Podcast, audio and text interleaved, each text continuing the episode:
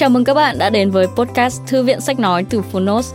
Ở podcast này, chúng tôi chia sẻ phần mở đầu và chương 1 của những sách nói bán chạy thuộc nhiều lĩnh vực và chủ đề khác nhau, được đội ngũ của Phonos chọn lọc kỹ lưỡng. Mong là thông qua podcast, các bạn sẽ tìm thấy những quyển sách phù hợp cho bản thân, kiến thức hữu ích cũng như những nguồn cảm hứng cho đời sống tinh thần và sự nghiệp. Podcast Thư viện Sách Nói được phát sóng đều đặn hàng ngày. Mời các bạn cùng đón nghe!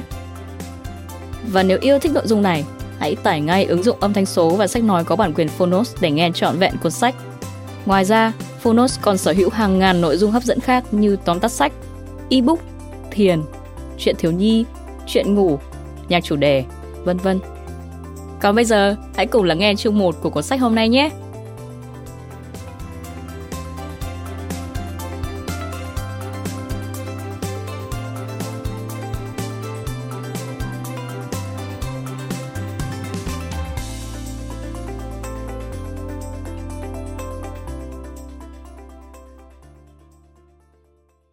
Bạn đang nghe từ Phonos.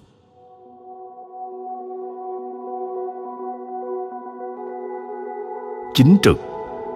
Can đảm vượt khỏi thiên kiến đám đông để tìm về chân lý đích thực. Tác giả, Osho. Người dịch, Phí Mai. Độc quyền tại Phonos. Phiên bản sách nói được chuyển thể từ sách in theo hợp tác bản quyền giữa Phonos với công ty trách nhiệm hữu hạn văn hóa và Truyền thông 1980 Books.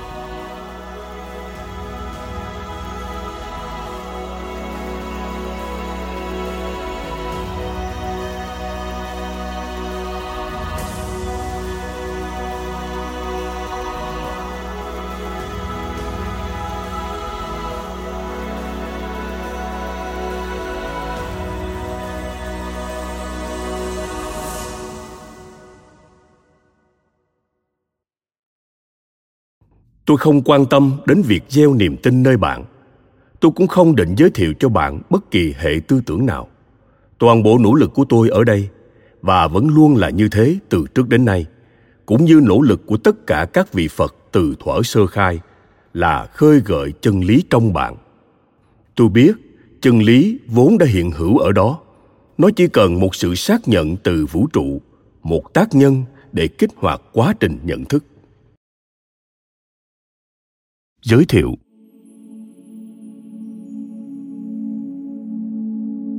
Tôn giáo chân chính sẽ giúp bạn tìm ra chân lý của chính mình. Và hãy nhớ rằng, chân lý của tôi không bao giờ có thể là chân lý của bạn, bởi không có cách nào để chuyển tiếp chân lý từ người này sang người khác. Và ngay cả khi đức phật biết chân lý là gì, thì không có cách nào để bạn biết rõ liệu ngài có biết hay không. Đúng thế bạn chỉ có thể nhận ra một người đã nắm được chân lý, nếu bản thân bạn cũng đã nắm được nó. Khi ấy, bạn sẽ có khả năng phát hiện. Nếu không, bạn chỉ đơn giản là tin theo ý kiến của đám đông. Osho. Chính trực đi thẳng vào trọng tâm những vấn đề cơ bản nhất của loài người chúng ta. Tại sao chúng ta không thể sống hạnh phúc và mãn nguyện? Có vẻ như nhân loại đã sở hữu tất cả kiến thức cần thiết để giải quyết mọi vấn đề. Nhưng sự thật là các vấn đề không bao giờ thực sự được giải quyết, và chúng thường có xu hướng trở nên tồi tệ hơn. Lý do cơ bản dẫn đến thất bại của chúng ta là gì? Đó có phải là điều gì đó thuộc về bản chất con người không? Hay là tiết lộ của osho về gốc rễ các vấn đề của loài người? Sẽ khiến chúng ta cảm thấy không thoải mái. Bởi ông để chúng ta đối mặt trực tiếp với những gì ta không muốn thấy, những ràng buộc về tôn giáo. Tôi và các vấn đề về tôn giáo ư? Không thể nào, tôi không bị ràng buộc bởi tôn giáo. Tôi là người theo thuyết duy linh, nhưng không mộ đạo. Hoặc, tôi là một người vô thần và tôi đồng ý rằng, tôn giáo là gốc rễ của rất nhiều vấn đề. Nhưng nó không phải là gốc rễ cho các vấn đề của tôi. Hoặc có thể bạn nằm trong số những người sẽ nói, anh đang đùa à? Nếu không phải nhờ tôn giáo, loài người chúng ta sẽ còn ở trong cảnh tồi tệ hơn cả bây giờ. Bây giờ, nếu bạn gạt sang một bên bất kỳ phản kháng nào lập tức nảy ra trong bạn, hoặc có thể là tất cả những điều trên, thì bạn có thể bước vào hành trình của cuốn sách này với một trái tim rộng mở. Mỗi chương đều có khả năng đem đến cho bạn những chân lý đi ngược lại tất cả những gì bạn đã được dạy dỗ. Nếu bạn nghĩ mình đã buông bỏ tất cả những gì được dạy, bạn sẽ lại bắt gặp những đoạn văn thôi thúc bạn vượt ra khỏi vùng an toàn hiện tại của bản thân. Bạn sẽ nhìn nhận mọi việc theo những cách khác thường, nhận ra những ràng buộc về tôn giáo trong lời nói của tất cả mọi người, từ các chuyên gia trên truyền hình đến các chính trị gia hay những nhà tiên tri của thời đại mới. Hãy thương yêu kẻ thù và hãy làm cho người khác những điều mà bạn muốn họ làm cho mình. Sẽ có những nét nghĩa mà bạn thậm chí chưa bao giờ nghĩ đến trước đây. Và với một chút may mắn bạn sẽ bắt đầu nhận thấy bao nhiêu phần. Trong cách bạn nhìn nhận thế giới là đánh giá thực sự của riêng bạn. Và bao nhiêu phần trong số đó chỉ đơn thuần là sự lặp lại và học vẹt máy móc, trí tuệ được kế thừa. Đây không chỉ là một cuốn sách để đọc hoặc nghe, nó còn là một trải nghiệm dẫn tới xóa bỏ các ràng buộc trong cuộc sống. Osho gọi đây là hành trình rửa khô tâm trí bạn có thể hỏi, tại sao tôi cần phải loại bỏ mọi ràng buộc? Bởi chỉ sau khi chúng ta loại bỏ những ý tưởng và quan điểm do người khác nhồi nhét vào tâm trí mình. Thường là vì họ có chủ đích sẵn, thì ta mới có thể thực sự tận hưởng cuộc sống trong từng khoảnh khắc để đáp lại cuộc sống một cách tự nhiên và thành thật. Nói theo cách khác, sống tuân theo chân lý của bản thân còn hơn là hài lòng với những lời nói dối do kẻ khác truyền lại. Osho International Foundation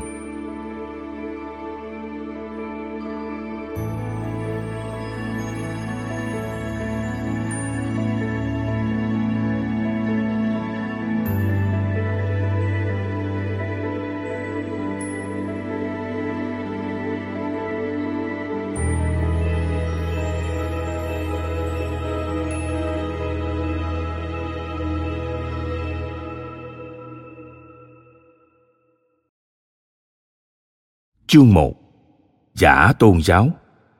Linh hồn vá víu.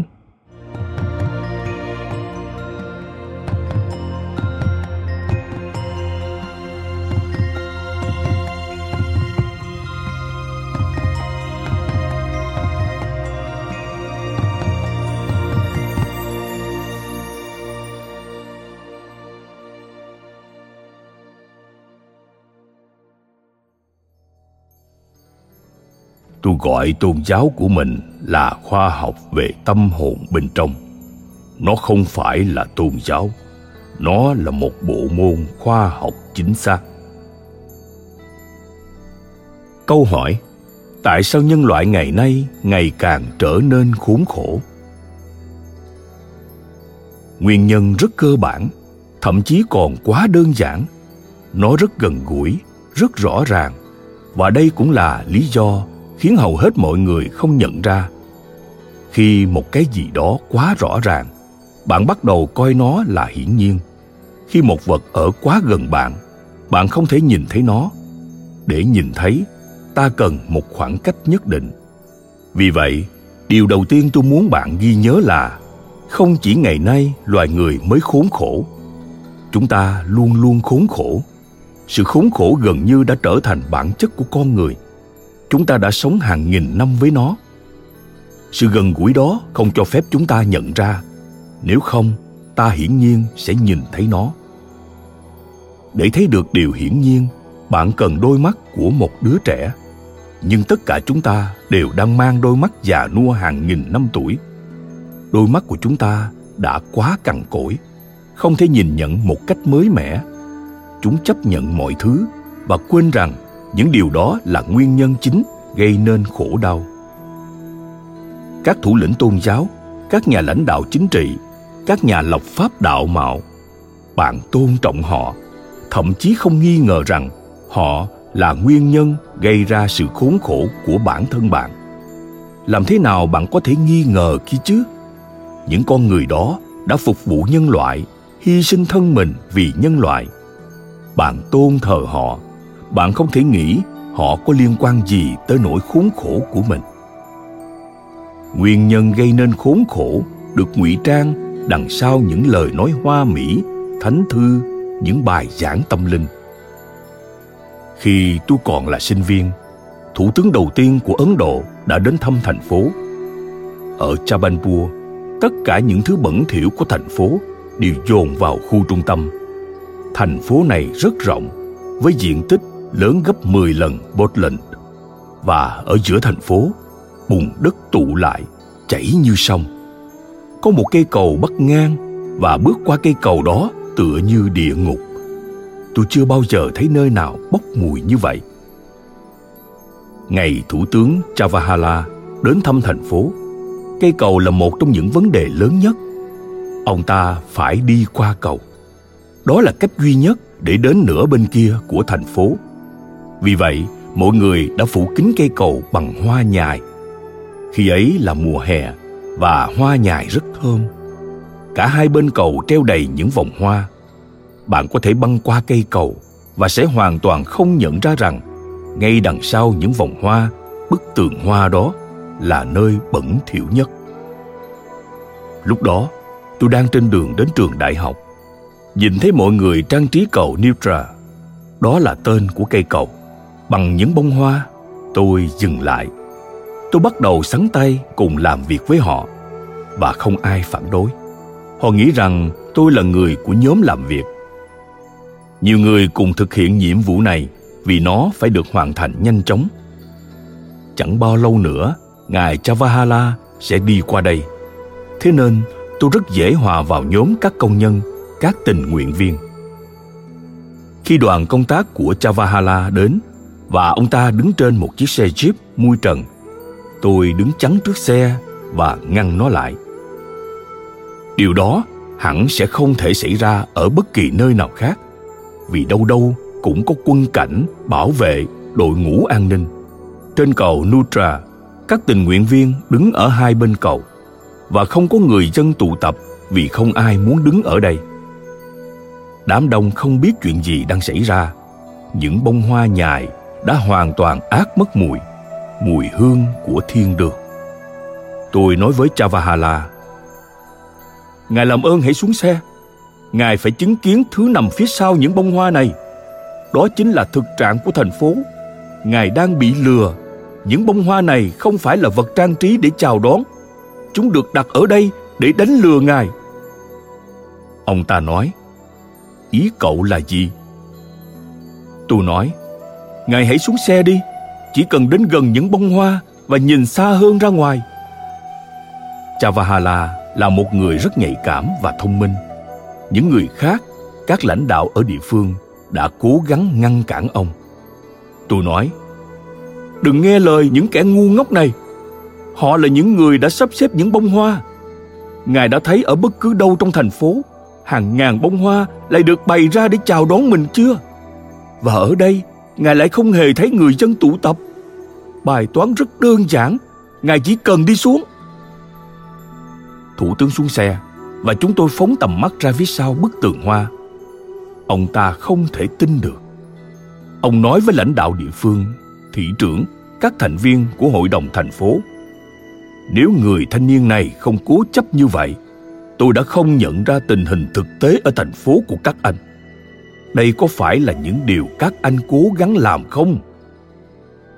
Ông ta nói với tôi, nếu một lúc nào đó cậu đến new delhi, hãy ghé thăm tôi.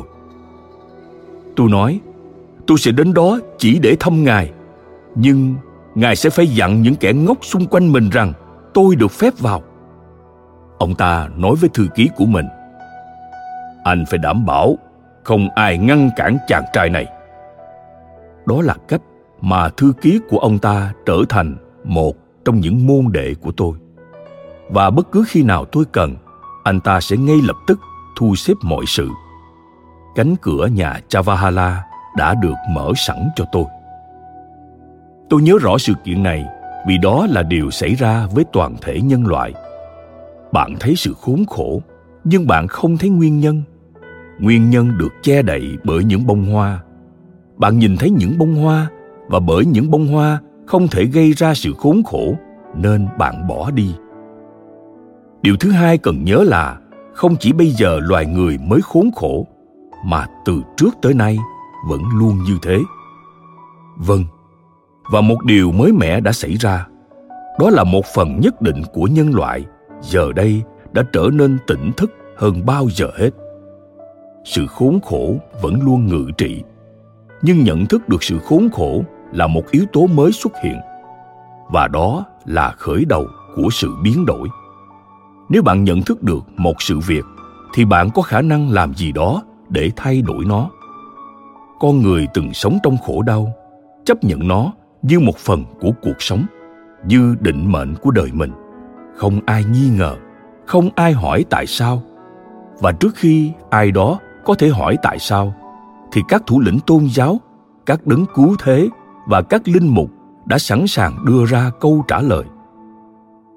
Đạo cơ đốc đã đưa ra sẵn lời đáp. Đó là vì adam và eva đã phạm tội tổ tông, do đó bạn phải chịu đau khổ. Bây giờ bạn có thể thấy bất kỳ mối liên hệ nào không? Theo cơ đốc giáo, thế giới được tạo ra vào 4004 năm trước khi Chúa Giêsu ra đời. Điều này hoàn toàn không chính xác. Thế giới đã hàng triệu năm tuổi và tôi muốn nói đến thế giới của chúng ta, trái đất này. Ý tôi không phải là mặt trời hay hệ mặt trời, vì chúng cổ xưa hơn nhiều. Trên thực tế, khi tính toán sự tồn tại, bạn không thể sử dụng đơn vị năm làm thước đo vì chúng quá nhỏ.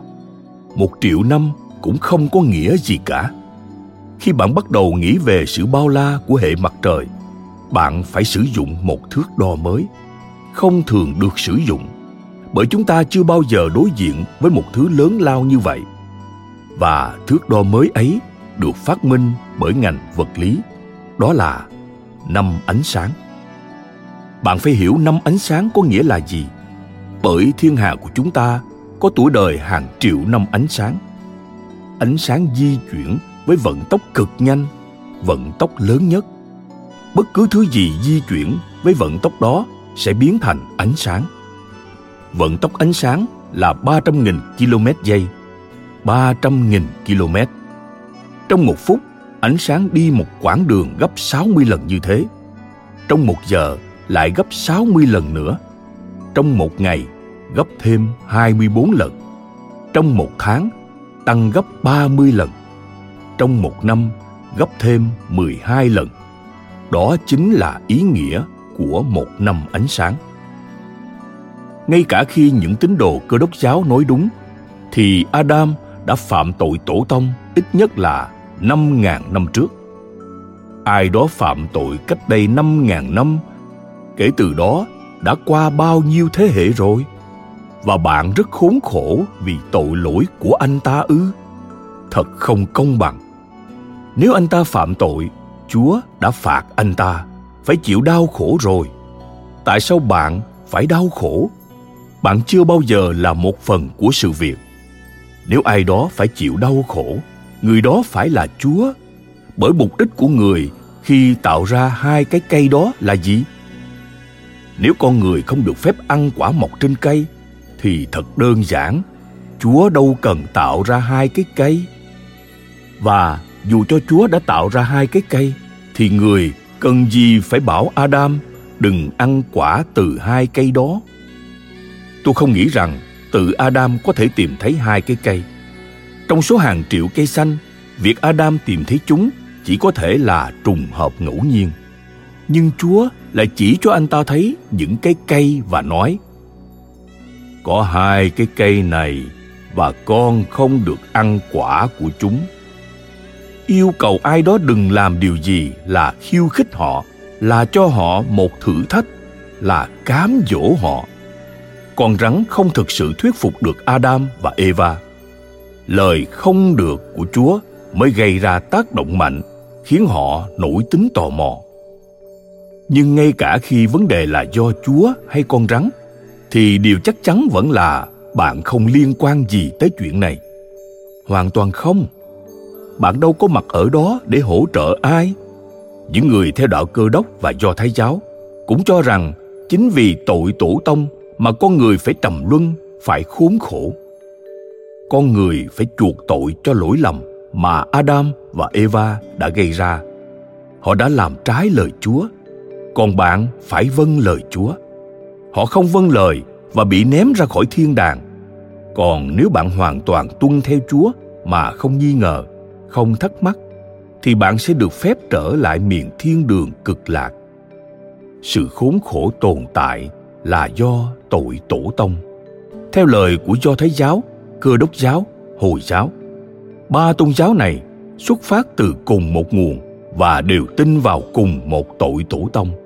Và rằng chúng ta đau khổ vì chúng ta là con cháu của những kẻ đã phạm lỗi. Ngay cả công lý của loài người cũng không thể trừng phạt con trai của kẻ tội phạm, chỉ vì anh ta là con trai của một tội phạm. Cha anh ta có thể đã giết ai đó, một tội ác lớn, nhưng bạn đâu thể trừng phạt cả người con trai. Anh ta không hề liên quan. Adam và eva cũng vậy. Họ không phạm tội lớn nào, họ chỉ tò mò một chút. Tôi nghĩ bất kỳ ai có lý trí cũng sẽ làm như họ. Điều đó chắc chắn sẽ xảy ra vì con người có nhu cầu được hiểu biết. Nó thuộc về bản chất, không phải là tội lỗi.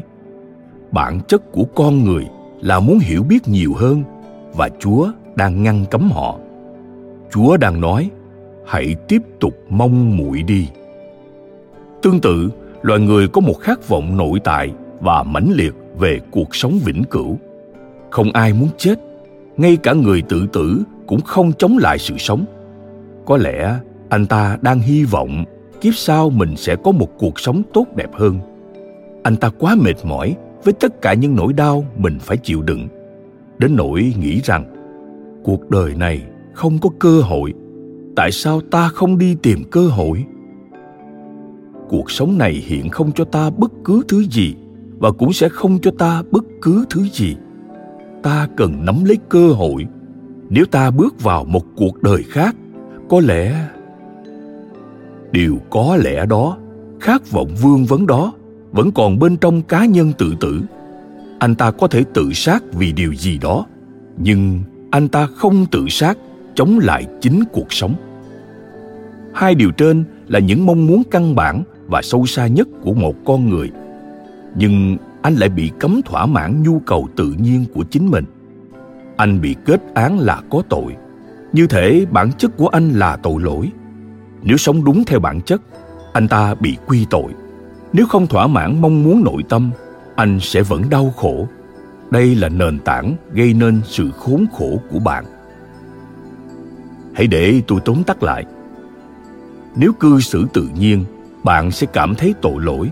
Sau đó, bạn rơi vào bất hạnh, lo lắng, thống khổ. Bạn sẽ phải nhận hình phạt nào? Bạn đang không vâng lời chúa bởi tất cả thánh thư và các điều răn đều chống lại bản chất của bạn. Vì vậy, nếu bạn thỏa mãn bản chất tự nhiên của mình, đau khổ sẽ phát sinh. Nhưng nếu không thỏa mãn bản chất của mình, bạn vẫn sẽ đau đớn. Vì khi đó, bạn trở nên trống rỗng, không thỏa lòng, bất mãn. Bạn sẽ cảm thấy mọi sự đều vô ích, hoàn toàn vô nghĩa. Vì vậy, có hai loại người khốn khổ trên thế giới một người nghe theo các thủ lĩnh tôn giáo, và một người không nghe theo họ. Và rất khó để tìm được loại thứ ba. Một người như tôi không quan tâm chút nào. Tôi không theo họ và cũng không chống lại họ. Tôi thậm chí còn không ghét và càng không yêu mến họ. Đối với tôi, họ hoàn toàn vô nghĩa lý, không liên quan đến sự tồn tại của chúng ta. Chọn bất cứ bên nào, bạn cũng sẽ gặp rắc rối đừng đứng về một phía, đừng ủng hộ hay chống lại. Chỉ khi đó, bạn mới có thể thoát khỏi khổ đau. Ở phương đông, người ta có một cách giải thích khác. Những lời giải thích có thể khác nhau, nhưng mục đích thì giống nhau. Ở phương đông, ba tôn giáo lớn là hindu giáo, kỳ na giáo và phật giáo đều răng rằng sự khốn khổ của bạn là do những hành động xấu xa trong tiền kiếp và bạn đã sống hàng triệu kiếp trước.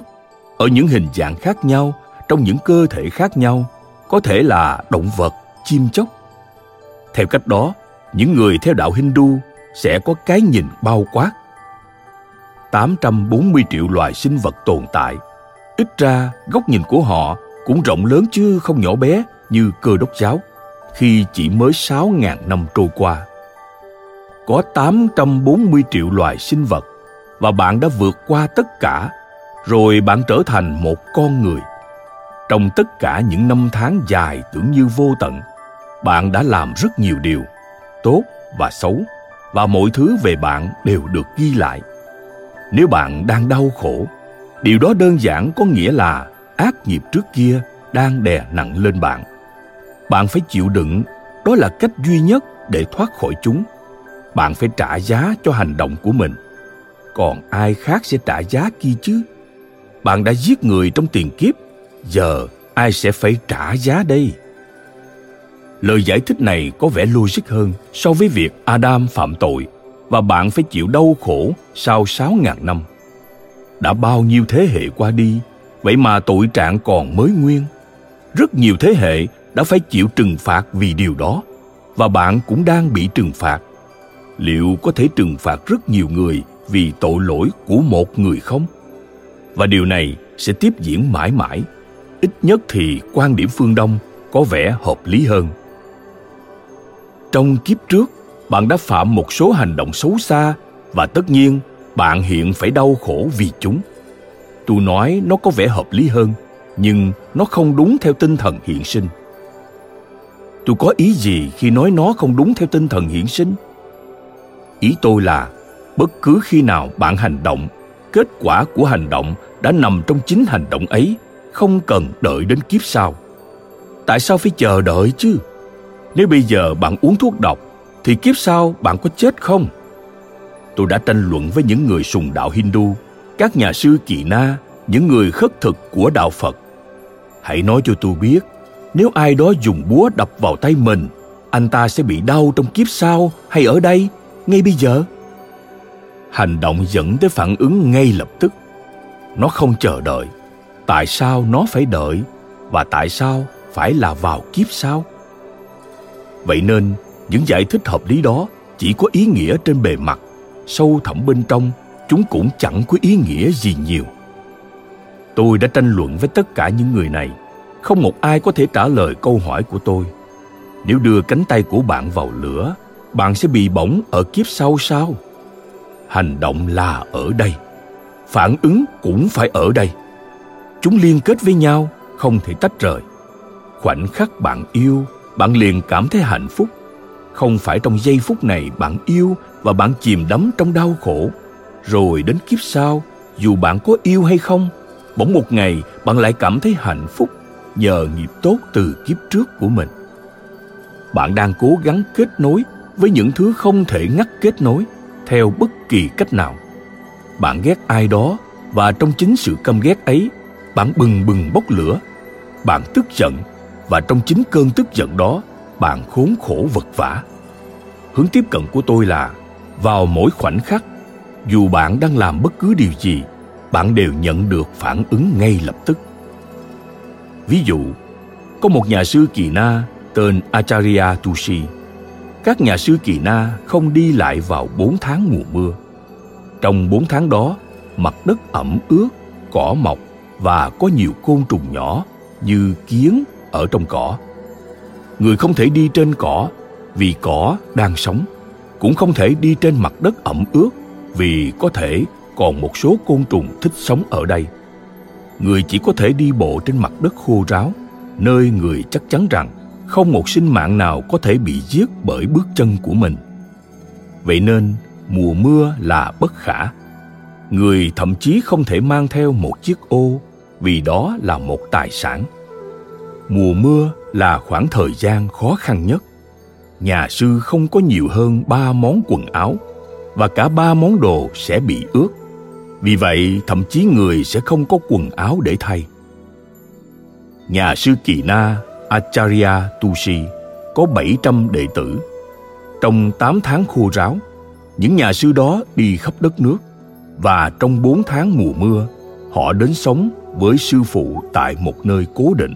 Nhưng đó là một vấn đề rất khó khăn, nên chỉ những người rất giàu mới có thể mời Acharya tusi đến nghỉ tại thành phố của họ vào mùa mưa.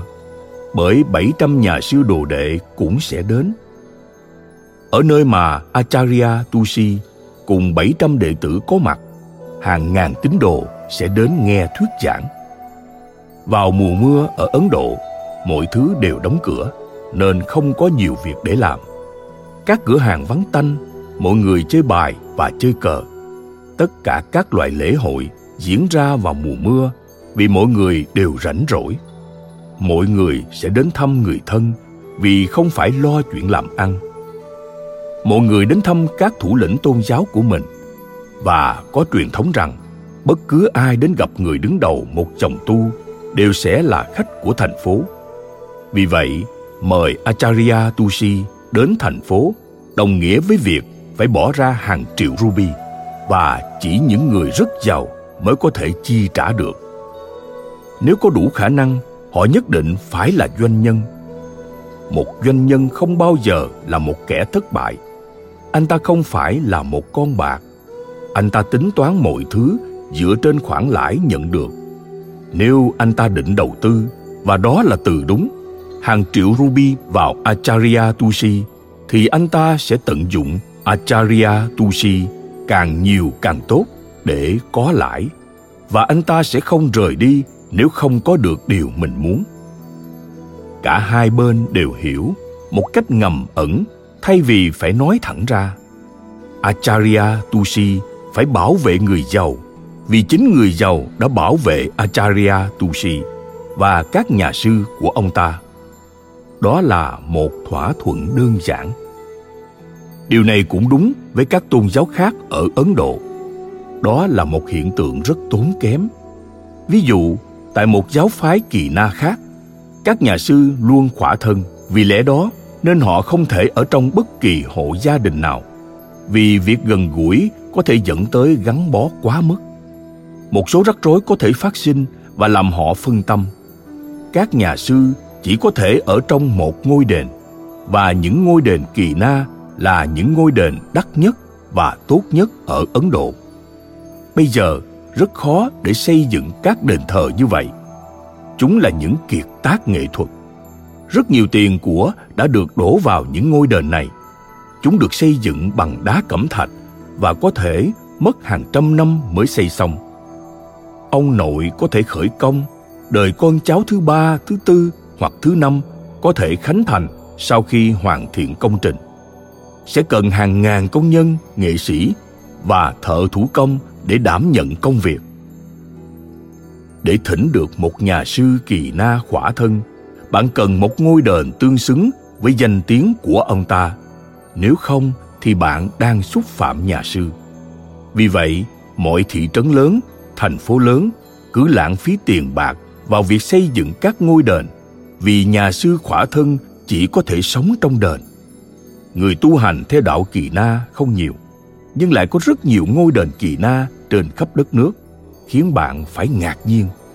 Ngay cả ở những nơi không có một người kỳ na nào sinh sống, bạn cũng sẽ tìm thấy những ngôi đền kỳ na, vì các nhà sư kỳ na có thể đi ngang qua đó và họ cần một chỗ để tá túc chuyện rất buồn cười khi xem xét một cách toàn diện bạn ngỡ ngàng khi biết một nhà sư kỳ na không được phép khất thực từ bất kỳ ai khác ngoài một người theo kỳ na giáo. Hiện nay, số lượng những người này rất ít, chỉ có 300.000 người trên khắp Ấn Độ, giống như một thìa cà phê muối trong đại dương. Có hàng ngàn thị trấn và làng mạc không có người nào theo kỳ na giáo.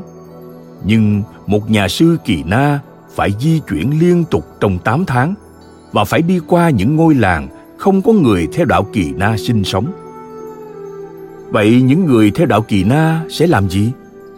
Một đoàn dài gồm mấy chục gia đình, có thể đi trên 50 chiếc xe buýt, sẽ đi theo nhà sư. Nhưng tại sao lại là 50 xe buýt? Chỉ cần một chiếc xe buýt hoặc một chiếc ô tô là đủ. Nếu như chỉ cần một gia đình theo kỳ na giáo là đủ. Không, nhà sư Kỳ Na phải đi khất thực và ông ta không được phép ăn xin chỉ từ một gia đình duy nhất. Điều đó trái với lời răng.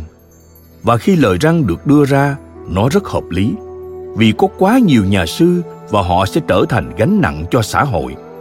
Giả như có một nhà sư đến một gia đình nọ, thấy thức ăn ngon và cứ đến đó xin ăn mỗi ngày, thì ông ta sẽ trở thành gánh nặng đối với gia đình đó.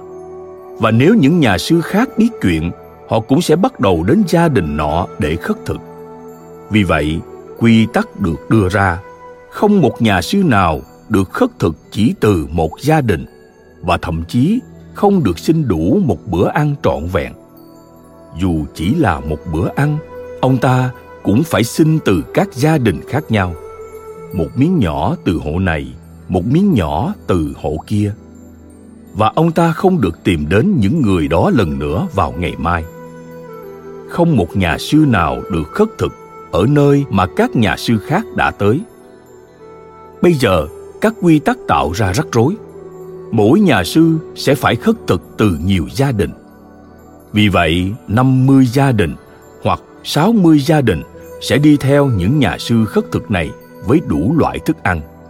Và tất nhiên, họ phải mang cả nhu yếu phẩm cần thiết cho bản thân, với lều bạc và mọi thứ.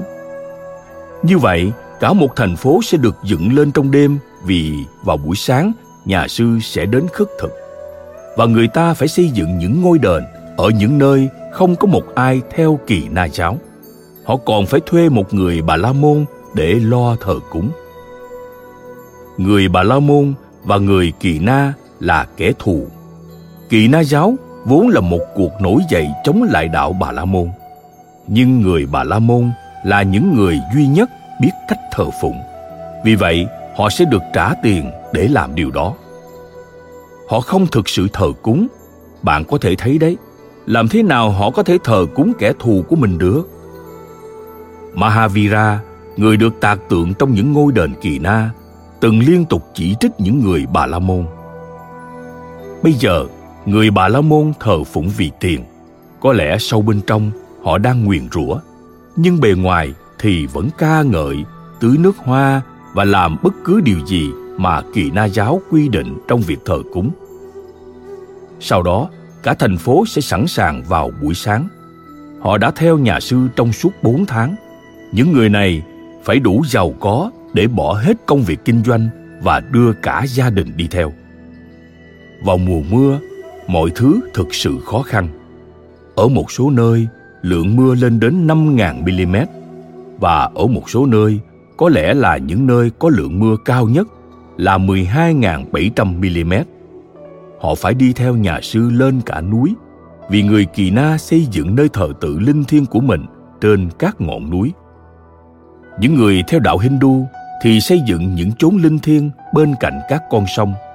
Vì người theo đạo hindu đã độc chiếm các con sông người kỳ na phải làm gì đó để đánh bại họ tâm lý cạnh tranh tồn tại khắp mọi nơi vì vậy họ nghĩ tốt nhất là chọn những đỉnh núi cao nhất và khiến những kẻ ngu ngốc kia thấy rằng các dòng sông thật dơ bẩn. Người dân Ấn Độ thậm chí còn ném xác người và động vật chết xuống sông. Và đây là những nơi linh thiêng của các người sao? Vì vậy, người Kỳ Na xây đền trên những ngọn núi cao. Những chiếc xe buýt cứ theo sau nhà sư và thành phố lều sẽ mọc lên trên những ngọn núi. Ở đó, trong đêm, khi nhà sư đang ngủ, nhưng không hiện ra trước mắt ông ta tôi đã hỏi những nhà sư khỏa thân này ông thật sự không biết những người này đang đi theo mình sao cùng khuôn mặt ấy cùng những cái lều ấy cùng những chiếc xe buýt trong bốn tháng họ đang tự đánh lừa mình, nhưng ông thì đang lừa ai? Và mục đích của toàn bộ màn diễn này là gì? Họ sẽ nói riêng với tôi rằng, anh đúng, nhưng chúng ta có thể nói gì đây? Anh luôn đánh vào nơi đau nhất. Họ tiếp tục, anh chuyên xoáy vào yếu điểm của người ta. Điều này thật rõ ràng. Muộn tháng, tôi biết nhưng tôi không thể nói gì trước mặt mọi người, vì sau đó tôi sẽ sống ra sao? Ông ta phụ thuộc vào những người này. Những người này là doanh nhân và họ đang đầu tư. Họ muốn ông ta nói với người nghèo rằng, các bạn đang gánh chịu những nghiệp xấu trong quá khứ của mình. Còn những người giàu này đang được hưởng những nghiệp tốt của họ từ kiếp trước. Nếu bạn muốn được trải nghiệm sự sung sướng thì hãy làm những điều thiện lành, tuân theo kinh sách, tuân theo những nguyên tắc mà các bậc thầy truyền lại. Vậy thì kiếp sau bạn sẽ giàu có. Tôi đang cố giải thích tại sao các nhà sư phải mang kiếp sau vào lời giảng. Đơn giản vì kiếp này họ không thể làm được gì cả. Và có một điều rất hay về kiếp sau, đó là rốt cuộc không ai biết điều gì sẽ xảy ra liệu một chuyện nhất định có xảy ra hay không? Liệu một ai đó sẽ sống sót hay không? Chiến lược này được phát minh để hợp lý hóa lời giải thích. Có những người đang làm theo tất cả những điều trong kinh sách, nhưng họ vẫn đau khổ, nghèo đói, bệnh tật. Nếu không có lời hợp lý hóa về kiếp trước và kiếp sau, họ sẽ hỏi, chúng tôi đã tuân theo tất cả những gì thầy nói, vậy tại sao chúng tôi vẫn đau khổ? Giả sử có một người chết vì bệnh ung thư, vì sao mà anh ta phải khổ đến vậy? Trong cả cuộc đời, anh ta chưa bao giờ làm một điều gì sai trái.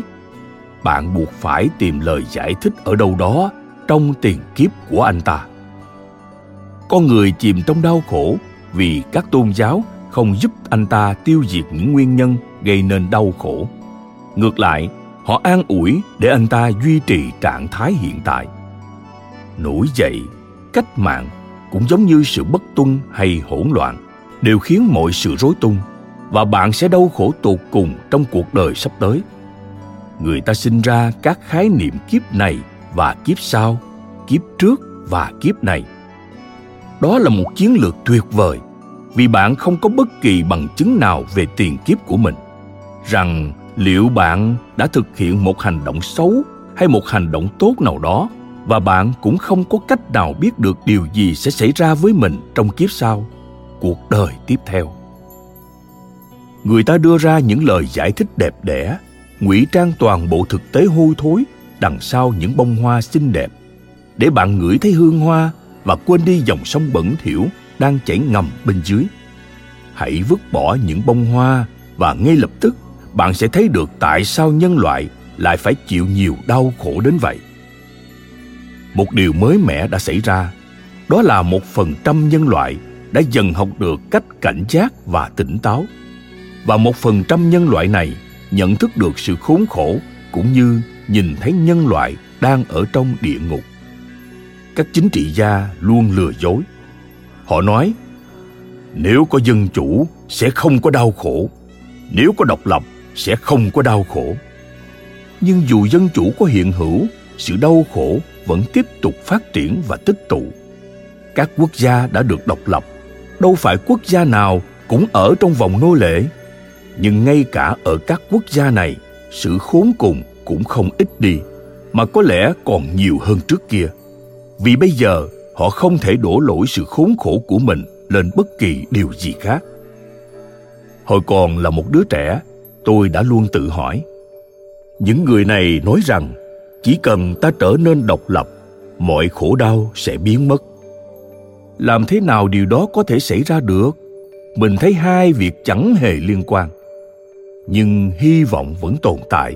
Miền đất hứa đã ở rất gần. Chỉ cần một chút cố gắng là bạn sẽ chạm đến nó.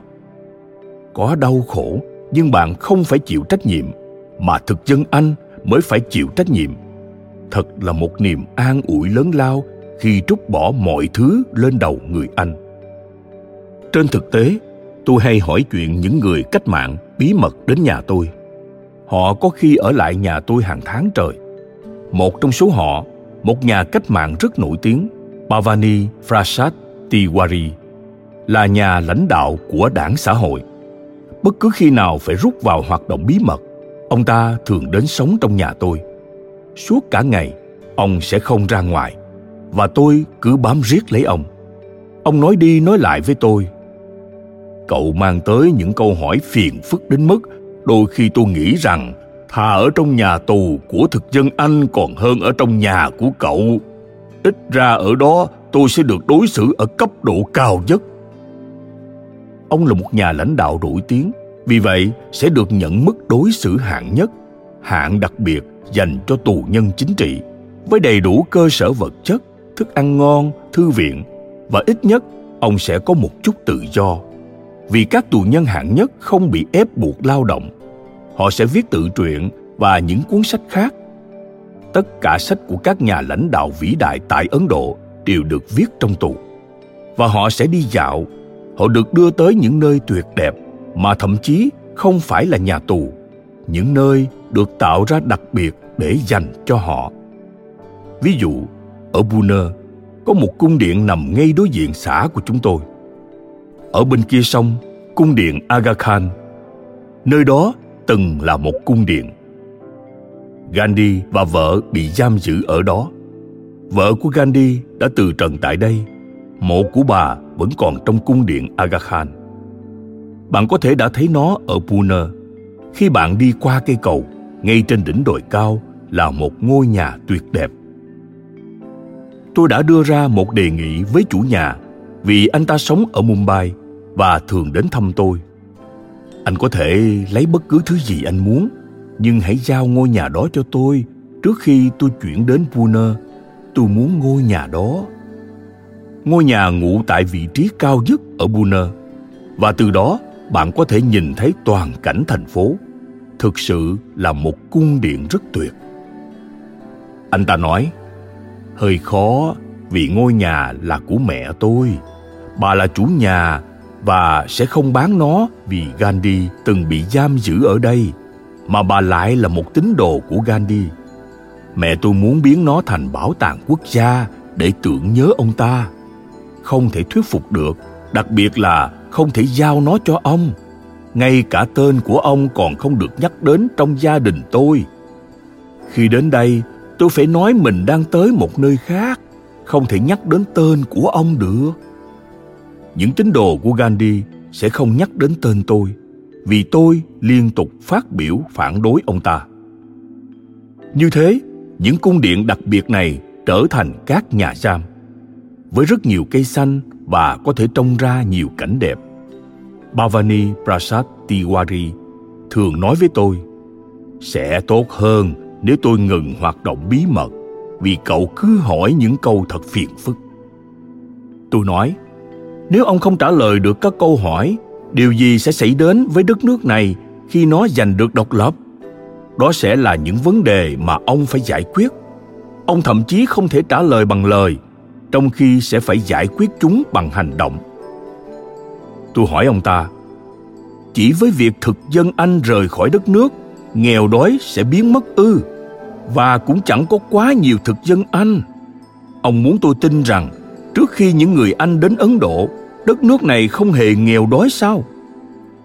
Đất nước vẫn nghèo như hiện tại, thậm chí còn nghèo hơn. Vì những người Anh đã tiến hành các hoạt động công nghiệp và giúp đất nước khá hơn một chút. Họ mang lại giáo dục, trường học, các trường cao đẳng và đại học. Trước đó, không có cách nào để được hưởng giáo dục. Những người được giáo dục duy nhất là người Bà La Môn, vì người cha sẽ dạy con trai. Họ đảm bảo tất cả những người khác không được đi học, vì đó là cách tốt nhất để giữ mọi người trong tình trạng nô lệ. Giáo dục có thể gây nguy hiểm. Ông định làm thế nào để xóa bỏ đói nghèo? Làm thế nào ông có thể tiêu diệt hàng trăm loại lo lắng và đau khổ? Không liên quan đến thực dân anh. Bây giờ, một người chồng đang phải chịu đựng vợ của mình giúp đỡ như thế nào đây? Thực dân anh đã rời đi, được rồi. Nhưng người vợ sẽ vẫn ở đó, người chồng sẽ vẫn ở đó, thay đổi sẽ diễn ra như thế nào? Ông ta nói, tôi biết đó là một việc rất khó khăn, nhưng trước hết chúng ta hãy giành lấy độc lập. Tôi nói tôi biết rằng sau khi độc lập các vấn đề sẽ vẫn như cũ có thể còn tồi tệ hơn tình hình tệ hơn thật. Trong 300 năm, không một toàn quyền người Anh nào bị ám sát. Bây giờ, bạn có thể ám sát cả thủ tướng. Sự độc lập đã mang lại cho bạn trí thông tuệ tuyệt vời. Trong 300 năm, người Punjab theo đạo Sikh chưa bao giờ nói rằng họ muốn lập một quốc gia riêng biệt. Và bây giờ, họ muốn có một quốc gia riêng biệt.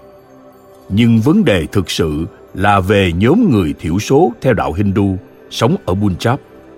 Tất cả bọn họ sẽ bị giết. Họ phải trở thành người sikh hoặc sẽ bị tàn sát. Vì vậy, vấn đề không chỉ là trao độc lập cho một khu vực, mà vấn đề là thiểu số người theo đạo hindu, họ phải đi đâu đây? Tất cả sẽ bị giết. Đó là những gì đã xảy ra ở pakistan. Khi pakistan được thành lập, tất cả những người theo đạo hindu cố gắng ở lại pakistan đều bị tàn sát. Và tình hình ở pakistan không được cải thiện. Đất nước pakistan hiện nay nghèo hơn nhiều so với ấn độ. Tình trạng nghèo đói ngày càng trở nên trầm trọng hơn vì dân số vẫn tăng lên. Bây giờ người anh không phải chịu trách nhiệm về tình trạng dân số ngày càng tăng. Chính bạn đang tạo ra trẻ con. Các thủ lĩnh chính trị nuôi hy vọng cho nhân loại. Điều tốt đẹp luôn luôn ở một nơi nào đó, cách đây rất xa. Một hy vọng lớn lao. Khi nào thì những ngày tháng chờ đợi đó mới kết thúc? Đây là một chiến lược cổ xưa. Chúa giêsu thường nói với các môn đồ rằng, chẳng bao lâu nữa các con sẽ được ở với ta trong vương quốc của thượng đế rất nhanh thôi các con sẽ thấy những ai theo ta được cứu và những ai không theo ta sẽ bị đọa vào địa ngục đời đời điều đó vẫn chưa xảy ra và chúng ta thậm chí không biết liệu Chúa Giêsu có ở cùng với Thượng Đế hay không. Những niềm hy vọng, các chính trị gia cứ mang đến hy vọng và không một điều gì biến thành hiện thực. Chúng ta cần hiểu rõ một điều, đó là không một hy vọng nào giúp ích được cho ta, không lời giải thích sai trái nào có thể hữu ích. Bạn phải gạt bỏ tất cả những chuyện tào lao này sang một bên và nhìn vào thực tế vấn đề. Thực tế là trái đất này không thể chứa nổi một lượng dân số quá lớn. Dân số phải giảm xuống gần bằng một nửa quy mô hiện nay. Nhưng theo cách mọi sự đang diễn ra, dân số sẽ nhân đôi. Sự khốn khổ cũng sẽ được nhân đôi. Tôi muốn dân số chỉ còn một nửa, nhưng để làm được điều đó, bạn cần phải thông minh, hiểu biết. Bạn phải hiểu rằng trẻ em không phải do Chúa gửi đến – không có chúa nào gửi trẻ em đến cả. Trên thực tế, một người đàn ông có đủ mầm sống trong khoảng thời gian dài 40 đến 50 năm, tức trong lúc anh ta có khả năng sinh sản để tạo ra toàn bộ dân số trên trái đất. Chỉ cần một người đàn ông duy nhất trong mỗi cơn cực khoái tình dục, hàng triệu con người tiềm năng sẽ bị mất đi. Đây không phải là việc làm của Chúa. Có ích gì khi trao thật nhiều hạt giống cho một người đàn ông trong khi người phụ nữ bình thường chỉ có thể có một quả trứng được thụ tinh trong một năm đây là điều tạo ra rắc rối khiến đàn ông bắt đầu có nhiều vợ nhưng một người phụ nữ không thể bắt đầu có nhiều chồng. Bởi lẽ, một người đàn ông có thể khiến nhiều phụ nữ mang thai, nhưng nếu một người phụ nữ có nhiều chồng, những người chồng sẽ làm gì đấy? Một người chồng sẽ làm cho cô ấy có bầu, và những người còn lại chỉ biết đi đến quán rượu, còn nơi nào khác để đi sao? Điều này không liên quan gì đến chúa. Đây đơn thuần là sinh học. Mọi người phải có hiểu biết về sinh học và sử dụng tất cả các phương pháp hiện có để giảm dân số xuống còn một nửa so với hiện tại. Đừng bận tâm đến các giáo đường, các đền thờ, vì họ đã lừa lọc bạn đủ rồi.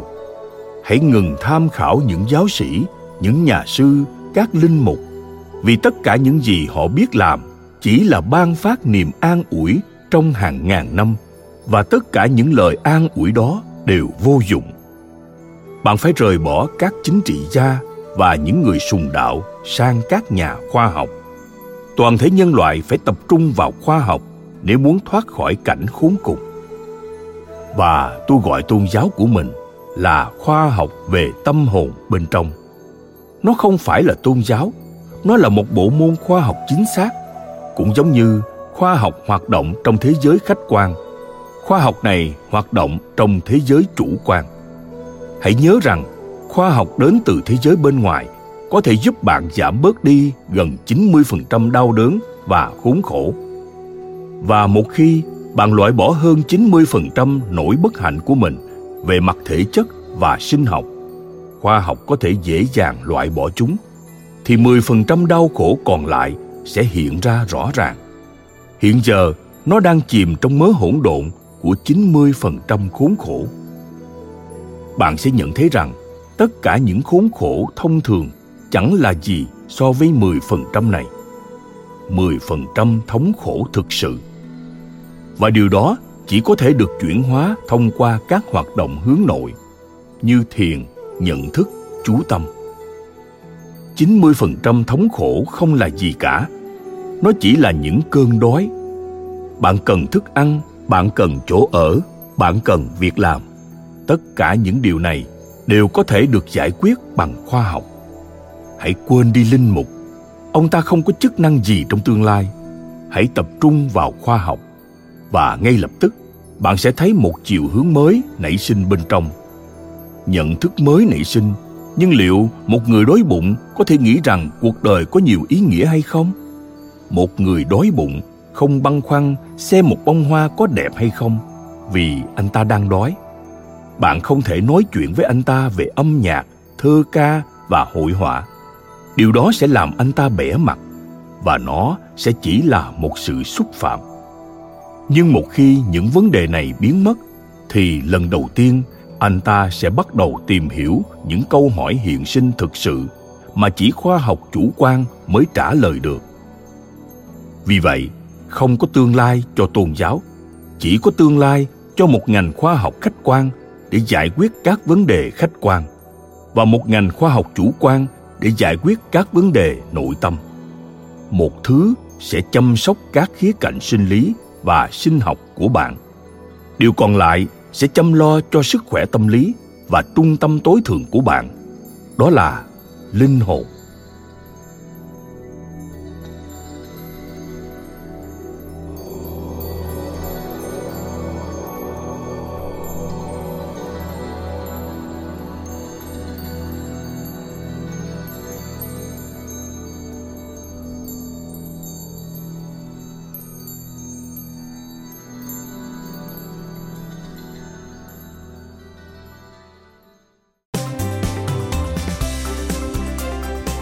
Cảm ơn các bạn vì đã lắng nghe podcast Thư viện Sách Nói. Podcast này được sản xuất bởi Phonos, ứng dụng âm thanh số và sách nói có bản quyền dành cho người Việt. Hẹn gặp lại các bạn ở những tập tiếp theo.